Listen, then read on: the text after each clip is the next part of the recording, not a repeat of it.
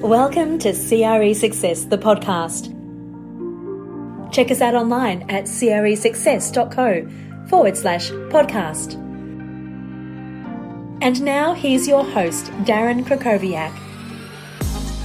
If you have ever been ghosted by a prospect and thought to yourself that this person is trying to send me a message by not sending me a message, then this is going to be a great episode for you because I've got some other ideas. Hi, and welcome to episode 54 of the show. I'm Darren Krakowiak. I equip commercial real estate professionals with proven client attraction and retention systems so they can save time, earn more, and be top performers in their market. It is awesome to have you with us. Thanks so much for taking the time. Today's episode is brought to you by Re-Leased, a cloud based commercial property management platform which centralizes portfolio data, automates workflows, and provides real time reporting for landlords and property managers. Before we get into today's topic, I do have something for you. It's another 53 episodes. That is the back catalogue of CRE Success, the podcast. Of course, we did revamp the format from episode 51 by recording each episode live and streaming it to YouTube and LinkedIn just a couple of hours after that stream. Thank you to my VA, Mary, who helps me make all that happen very quickly. But just because we've changed the podcast format, that doesn't mean there's not still tons of value in those previous episodes. So if you go back to season one, season two, you'll find 40 episodes of interviews. You'll also find some limited release episodes if you've got those in your feed. Plus, there is a ton of bonus episodes as well. And I'd like to draw your attention right now to bonus episode number five from season one, which is called the Learn and Grow bonus episode. And this one was released on December 31st, 2020. And it's all about what you can do to continually improve yourself and strive for bigger and better. I speak to five commercial real estate professionals about how they focus on learning and growth themselves in their personal and professional lives. And I'm sure that you'll get a lot of ideas from what they do to help you learn and grow and continue to become even better. So go and check that out the Learn and Grow bonus episode. It's bonus episode five in season one of CRE Success, the podcast. Last week, we talked about how to get people to respond to emails. And in particular, I was talking to you about how you can get clients to respond to timely emails that you need to get a response on to keep projects moving forward. Well, today I want to cover how do you deal with it when you've had some positive interaction with a new prospect, but then they go quiet on you. They ghost you and you're trying to contact them whether it's email or phone calls and you're not getting anything back. And I know that this can really play on people's minds. A lot of insecurities can come up when someone doesn't get back to you and you think to yourself that I did something wrong. You might just assume that the other person is not interested you might feel that it's all too hard and that it's not worth continuing to chase.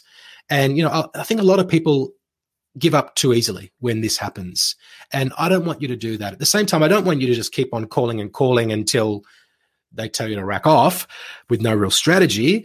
So I want to talk to you about what to think and what to do when you find yourself in this situation. And the first thing to do is to not assume anything who knows what the other person is thinking. So i don't think it's the right thing to just assume that because they haven't gotten back to you within the time frame that you think is the right amount of time that they are not interested in speaking to you again.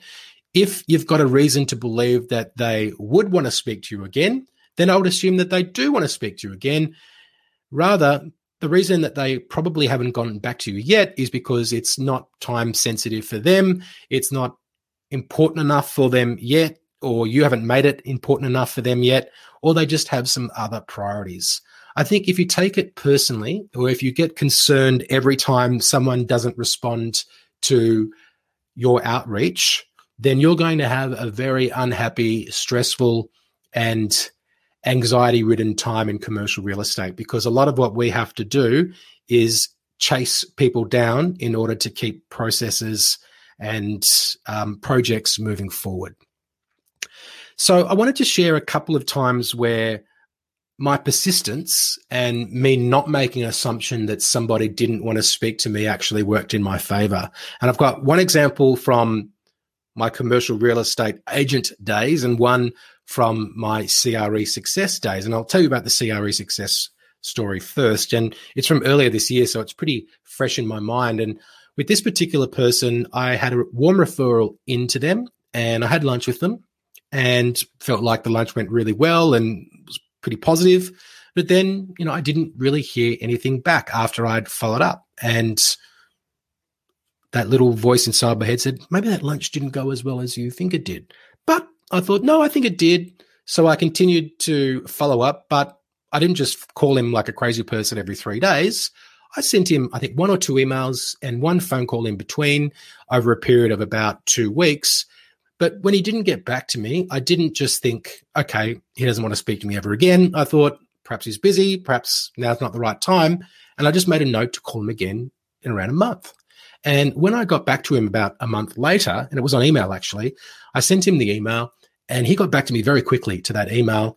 And from that email, big things started to happen in terms of another project, which led to other opportunities within his organization. So I'm so glad that I followed up, that I didn't make the assumption that he never wanted to hear from me ever again.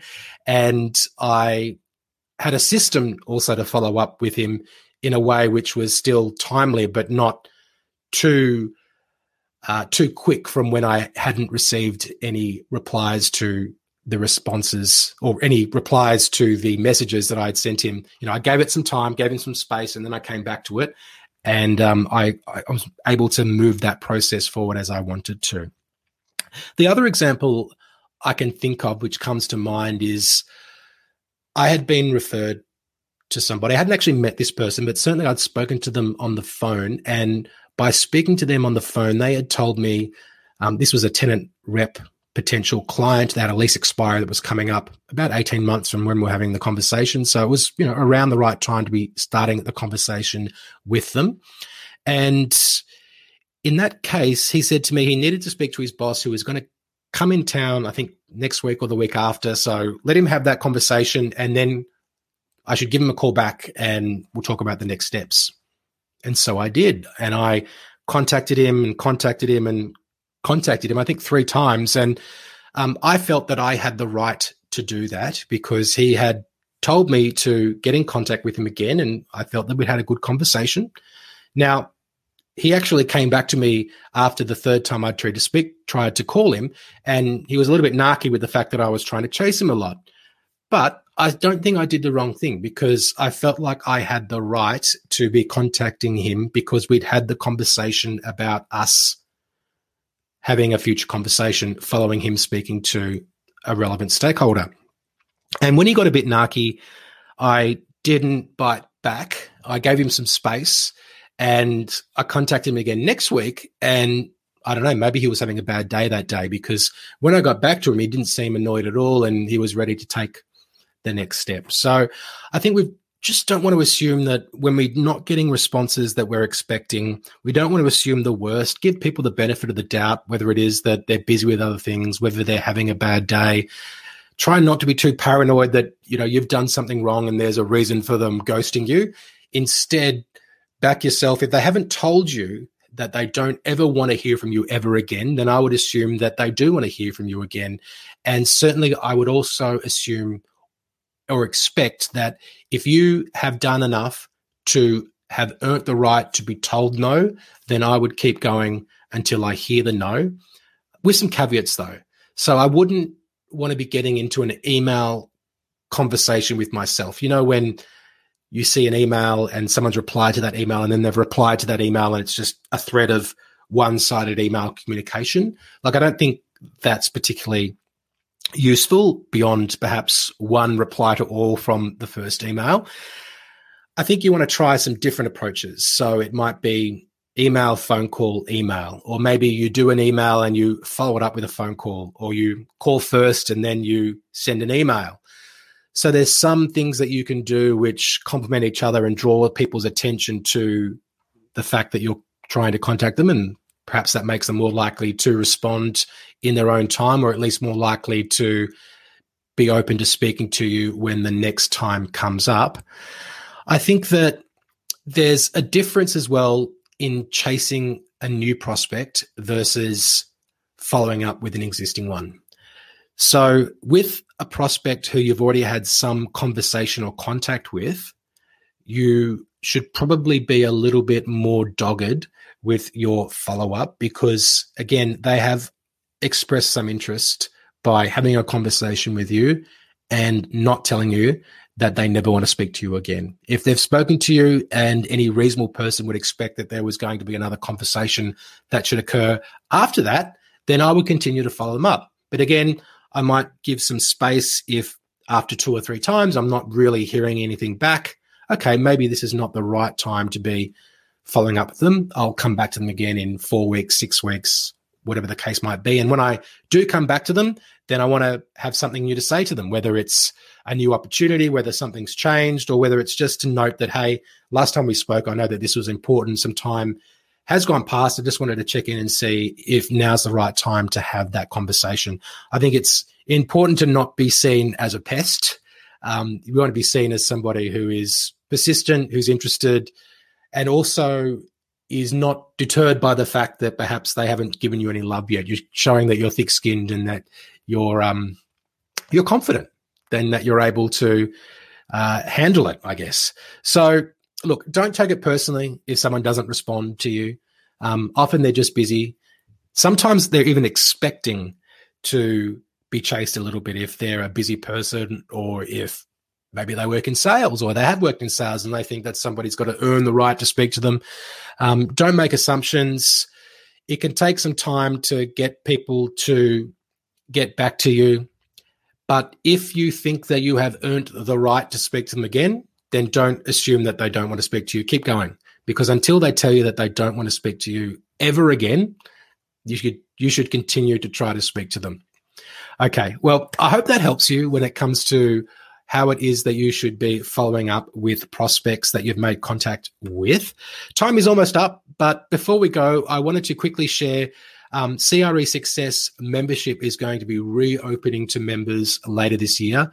We have 46 members from eight different countries inside our membership. We meet every single month, twice a month, in fact, to go through some skills training. We've got a community of commercial real estate professionals around the world who support each other, who get support. I'm in there providing feedback, acting as a sounding board, accountability. There's lots of content also in the platform. I won't do the whole sales spiel right now, but I do want to encourage you to go to cresuccess.co forward slash membership and get on the wait list because we're going to be opening the doors later this year. And I would love for you to be one of the first to join us. If this content is useful to you, then definitely being inside CRE Success membership will be of great benefit to you.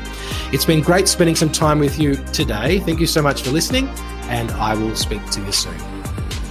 Thanks for listening to CRE Success, the podcast. If you enjoyed this episode, make sure you subscribe to us on your favourite podcast platform. For more information about the show, just check the show notes on your podcast app or visit us online at cresuccess.co.